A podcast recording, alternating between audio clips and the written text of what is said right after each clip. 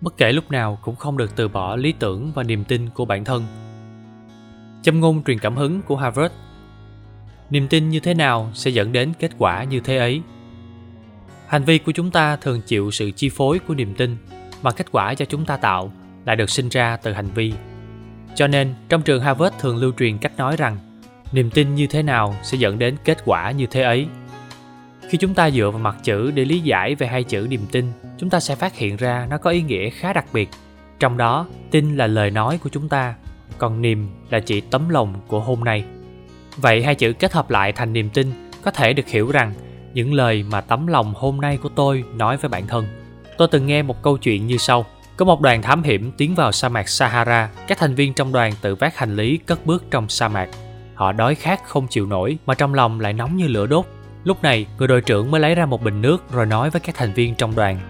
Chỗ tôi còn một bình nước, nhưng trước khi vượt qua sa mạc, không ai được uống. Cứ như vậy, bình nước trở thành nơi ký thác niềm tin sinh tồn của cả đoàn vượt qua sa mạc.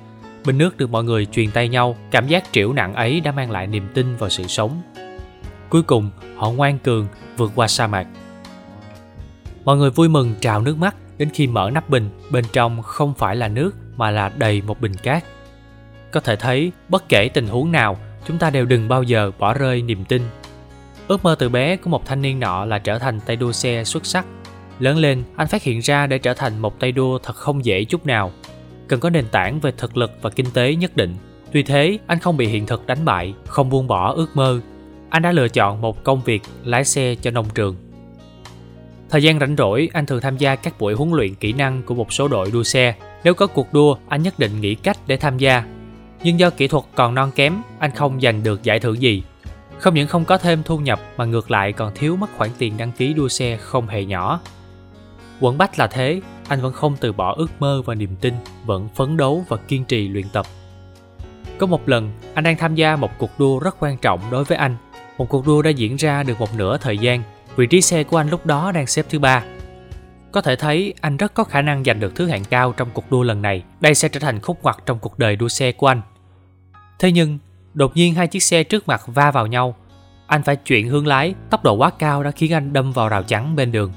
Lúc được cứu ra, thì vết bỏng trên người đã chiếm 40% diện tích cơ thể anh, trong đó tay và mũi bị bỏng nặng nhất. Bác sĩ đã làm phẫu thuật suốt 7 tiếng đồng hồ mới có thể cứu sống anh. Sau sự cố, dù anh giữ được tính mạng, nhưng tay bị co rút. Bác sĩ bảo với anh rằng, sau này anh không còn lái xe được nữa. Đối với người bình thường, lời của bác sĩ như xét đánh. Thế nhưng, anh không vì thế mà tuyệt vọng.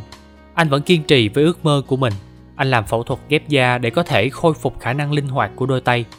Hàng ngày, anh dùng đôi tay tàn tật của mình tập cầm thanh gỗ.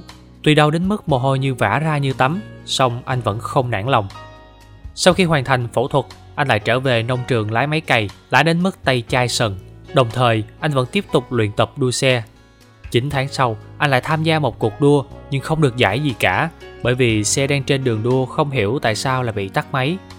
Sau đó không lâu, anh tham gia một cuộc đua khác và được giải nhì. Hai tháng sau, anh trở lại trường đua nơi lần trước anh gặp tai nạn. Lần này trải qua những vòng đua kịch liệt, anh giành được chức quán quân cho vòng đua 250 dặm. Giây phút ấy anh không ngăn được nước mắt tuôn trào.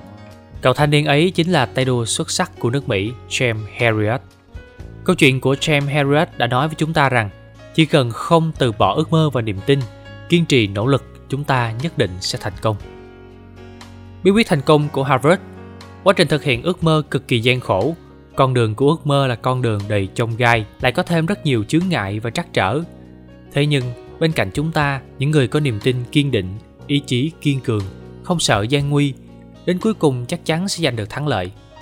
Vì vậy, cách thông thường nhất để thực hiện lý tưởng là dùng niềm tin để theo đuổi lý tưởng, lấy gian khổ để đổi về thành công. Trong xã hội hiện nay, con người ngày càng chạy theo cuộc sống vật chất mà quên đi lý tưởng của bản thân. Tôi thường nghe một số người than thở, có lý tưởng làm gì cho mệt mỏi, chỉ bằng cứ hưởng thụ cuộc sống hiện có này đi. Một số người khác là thỏa hiệp với cuộc sống, chỉ có thể chôn giấu lý tưởng của bản thân ở nơi sâu nhất trong trái tim không dám nói ra cũng không chịu hành động sợ người khác cười chê các bạn trẻ thường đứng trên đỉnh cao lý tưởng không hề thiếu lý tưởng cũng không thiếu khát vọng thành công. Chỉ cần họ biết kiên trì trong những năm tháng trưởng thành, không buông bỏ lý tưởng, rồi cuối cùng, thế nào họ cũng sẽ có một cuộc sống tốt đẹp.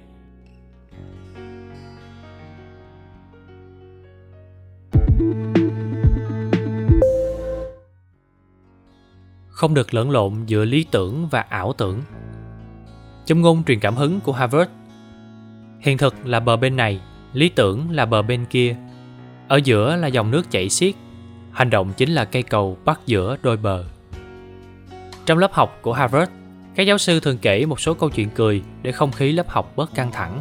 Một giáo sư harvard từng kể thế này. Sau khi tốt nghiệp, hai người bạn cũ tình cờ gặp lại nhau. Một trong hai người hỏi người kia dạo này thế nào. Người kia trả lời, cũng ok, lương khoảng 3 triệu thôi. Thật không? Câu thật là ghê gớm. Là công việc gì vậy? Nằm mơ giữa ban ngày câu chuyện khiến mọi người ôm bụng cười lăn. Giáo sư muốn nhờ câu chuyện ấy nhắn nhủ với sinh viên của mình rằng, tuyệt đối không được lẫn lộn giữa năng lực tưởng tượng và nằm mơ giữa ban ngày. Chúng ta chỉ cần lắng lòng suy nghĩ thì sẽ hiểu rõ cái gọi là mơ giữa ban ngày.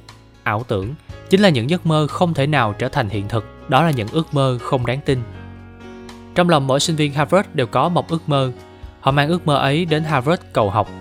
Cho nên, giáo sư harvard luôn dạy dỗ họ rằng, đừng nằm mơ giữa ban ngày đừng lãng phí thời gian nghĩ ra những mộng tưởng không thể thành hiện thực, mà phải cố gắng phấn đấu vì những ước mơ có thể thực hiện được, tồn tại thực tế trong cuộc sống. Cuộc sống tồn tại vô vàng biến số và những cái gọi là ngẫu nhiên, nhưng nó không bị những tình huống này khống chế, mà nó tuân theo một quy luật tuần hoàn nhất định. Cho nên, chúng ta không thể vì giấc mộng mơ màng bất định mà lãng phí thời gian. Vì ước mơ là tiền đề và động lực của hành động, nếu ước mơ của một người mang tính phá hoại thì hậu quả chắc chắn không thể tưởng tượng nổi. Ước mơ là suối nguồn của thành công, thậm chí có thể nói chúng ta may mắn hay bất hạnh, hoàn toàn đều do ước mơ của chúng ta quyết định. Có một cô gái rất ngây thơ, vì gia đình quá nghèo cho nên từ bé cô đã phải bỏ học, cùng cha mẹ đi làm kiếm tiền. Một lần nọ ở trong chợ, cô bé mua một giỏ trái cây đội lên đầu. Khu chợ sầm uất khiến cô bé hoa cả mắt, cô vừa đi vừa nghĩ ngợi, giá mà nhà mình nhiều tiền thì có phải tốt không? Nếu được như thế này thì ngày nào mình cũng có thể trang điểm thật đẹp. Ở trong ngôi nhà to, mặc những bộ quần áo đắt tiền. Cô ước khi lớn lên mình sẽ được mặc đẹp. Bên cạnh thì có một anh chàng đẹp trai anh tuấn. Thế thì tốt biết bao. Cô miên man trong giấc mộng đẹp, cảm thấy dường như bản thân đã bước chân vào cung điện hoa lệ. Tưởng tượng trước mặt cô, chàng bạch mã hoàng tử ấy đang bước đến mời cô một điệu nhảy. Cô tỏ vẻ cố ý lắc đầu. Lúc đó cô quên mất chính mình, cô quên mất trên đầu mình còn có một giỏ trái cây cái lắc đầu của cô đã khiến giỏ trái cây rơi hết xuống đất, dập nát hết cả. Lúc đó, cô gái mới ý thức được bản thân mình đang mơ mộng giữa ban ngày. Đúng như các giáo sư harvard đã nói, mỗi người chúng ta đều có lý tưởng của riêng mình, cũng có nhiều ý tưởng cho tương lai của bản thân. Những tình huống có thể xảy ra trong tương lai không ngừng xuất hiện trong tâm trí chúng ta, đó là việc rất bình thường. Nhưng nếu không ngừng mơ tưởng viễn vông, thì đó sẽ là giấc mơ giữa ban ngày và nó sẽ làm rối loạn cảm xúc của chính chúng ta. Bí quyết thành công của harvard. Xung quanh tôi có rất nhiều câu chuyện có thể làm ví dụ cho thấy lý tưởng và ảo tưởng cách biệt rõ nhất chính là ở hành động. Cái gọi là mơ giữa ban ngày chính là bất kể bạn hành động thế nào, cũng không thể biến nó thành hiện thực. Thế nhưng, nếu không hành động, thì dù ước mơ to lớn đến đâu rồi cũng sẽ trở thành giấc mơ giữa ban ngày cho người đời cười chê. Cho nên các bạn trẻ không thể chỉ biết ước mơ bằng miệng rồi lại oán thán rằng ước mơ thì nhiều, nhưng hiện thực tàn khốc nên chẳng thực hiện được bao nhiêu. Tuy bên cạnh bạn không thiếu những người như thế, nhưng đó có thể chỉ là một biểu hiện của lúc tiềm thức yếu đuối mà thôi. Như vậy, khi có ước mơ thì thế nào? Ước mơ của các nhân vật tinh hoa harvard chưa bao giờ dễ dàng nói ra thành lời. Họ không bao giờ thổi phồng hoặc lừa dối bản thân. Trong cuộc sống hiện thực, tôi từng nhận ra một điều rằng có rất nhiều người theo chủ nghĩa hoang tưởng. Họ lẫn lộn giữa sức tưởng tượng và việc nằm mơ giữa ban ngày giống như những ca sĩ không thể hiểu tinh thần rock, lại cứ mượn hình thức của rocker để thể hiện sự hoài nghi xã hội, dùng sự trụy lạc suy đồi, thậm chí là bạo lực để kích thích khẩu vị của công chúng. Nằm mơ giữa ban ngày là một loại hoang tưởng, ảo tưởng. Các bạn trẻ muốn tìm kiếm và theo đuổi lý tưởng của bản thân, nỗ lực thực hiện ước mơ thì cần từ bỏ ảo tưởng đầu tiên. Tôi cho rằng từ bỏ ảo tưởng mới có thể nhận thức rõ ràng được ước mơ, lý tưởng. Kiến thức luôn luôn ở phía đối diện với ảo tưởng chỉ có từ bỏ ảo tưởng không nằm mơ giữa ban ngày chúng ta mới có thể thu nhận được kiến thức các tinh hoa Harvard nhắn nhủ chúng ta rằng ước mơ phải thực tế, suy nghĩ và thực hiện phải song đôi. Ước mơ không có đường tắt, nếu nhất định nói rằng có thì đó chính là khát vọng của chúng ta đối với thành công. Cho nên các bạn trẻ theo đuổi ước mơ nhất định phải từ bỏ thói bốc đồng và thực dụng, phải vững vàng bước trên con đường của chính mình.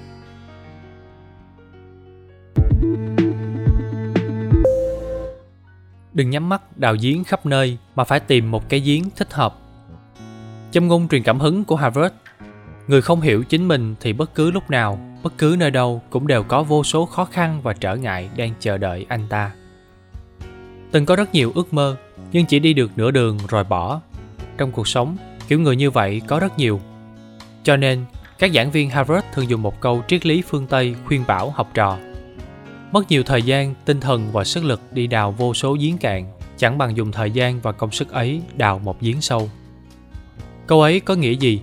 Câu nói ấy muốn nhắc nhở chúng ta rằng ước mơ không thể quá tạp nhạp, quá lộn xộn, thiên biến vạn hóa. Ước mơ cũng cần phải trước sau như một, kiên trì đến cùng, nỗ lực vì nó mới có thể giành được thành công cuối cùng. Tôi từng gặp rất nhiều người như vậy, ước mơ của họ thường vì nguyên nhân này hay nguyên nhân khác mà thay đổi. Chẳng qua là vì nhìn thấy người khác thế nào đó, rồi họ cũng muốn được như vậy. Khi ước mơ đó không thể thực hiện được thì họ lại chuyển sang ước mơ khác. Kết quả cuối cùng chẳng có ước mơ nào trở thành hiện thực. Nhà văn nổi tiếng Emerson khi còn học tại Harvard từng đến thư viện đọc sách và đọc được câu chuyện này.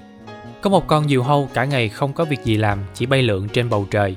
Nó nhìn thấy đàn cá tự do tự tại bơi lội dưới nước, liền ước mơ có một ngày cũng được tung tăng tắm trong nước. Nó nhìn thấy ngựa đang tung vó trên thảo nguyên mênh mông, lại ước ao có một ngày được giống như thế. Một hôm, diều hâu bay qua hoàng cung, nhìn thấy nhà vua cực kỳ yêu thích chim họa mi, nó liền bay đến bên cạnh họa mi thủ thủy, Họa mi, Họa mi, tại sao nhà vua lại yêu thích cậu đến như vậy? Họa mi trả lời, là vì tôi hát rất hay, cho nên quốc vương mới thích tôi. Còn thường chuẩn bị thức ăn ngon cho tôi, lại dùng trân châu để trang điểm cho tôi nữa. Con diều hâu nghe thế thì hâm mộ họa mi lắm. Nó nghĩ, mình nhất định phải được nhà vua yêu thích. Nghĩ thế, nó bèn bay lượn trong cung cấm của quốc vương, lại còn cất giọng hát rất to. Lúc đó nhà vua đang ngủ, tiếng kêu của con diều hâu làm nhà vua giật mình, Ngài ra lệnh thuộc hạ đi xem thế nào. Là con thú nào làm chuyện quái gở?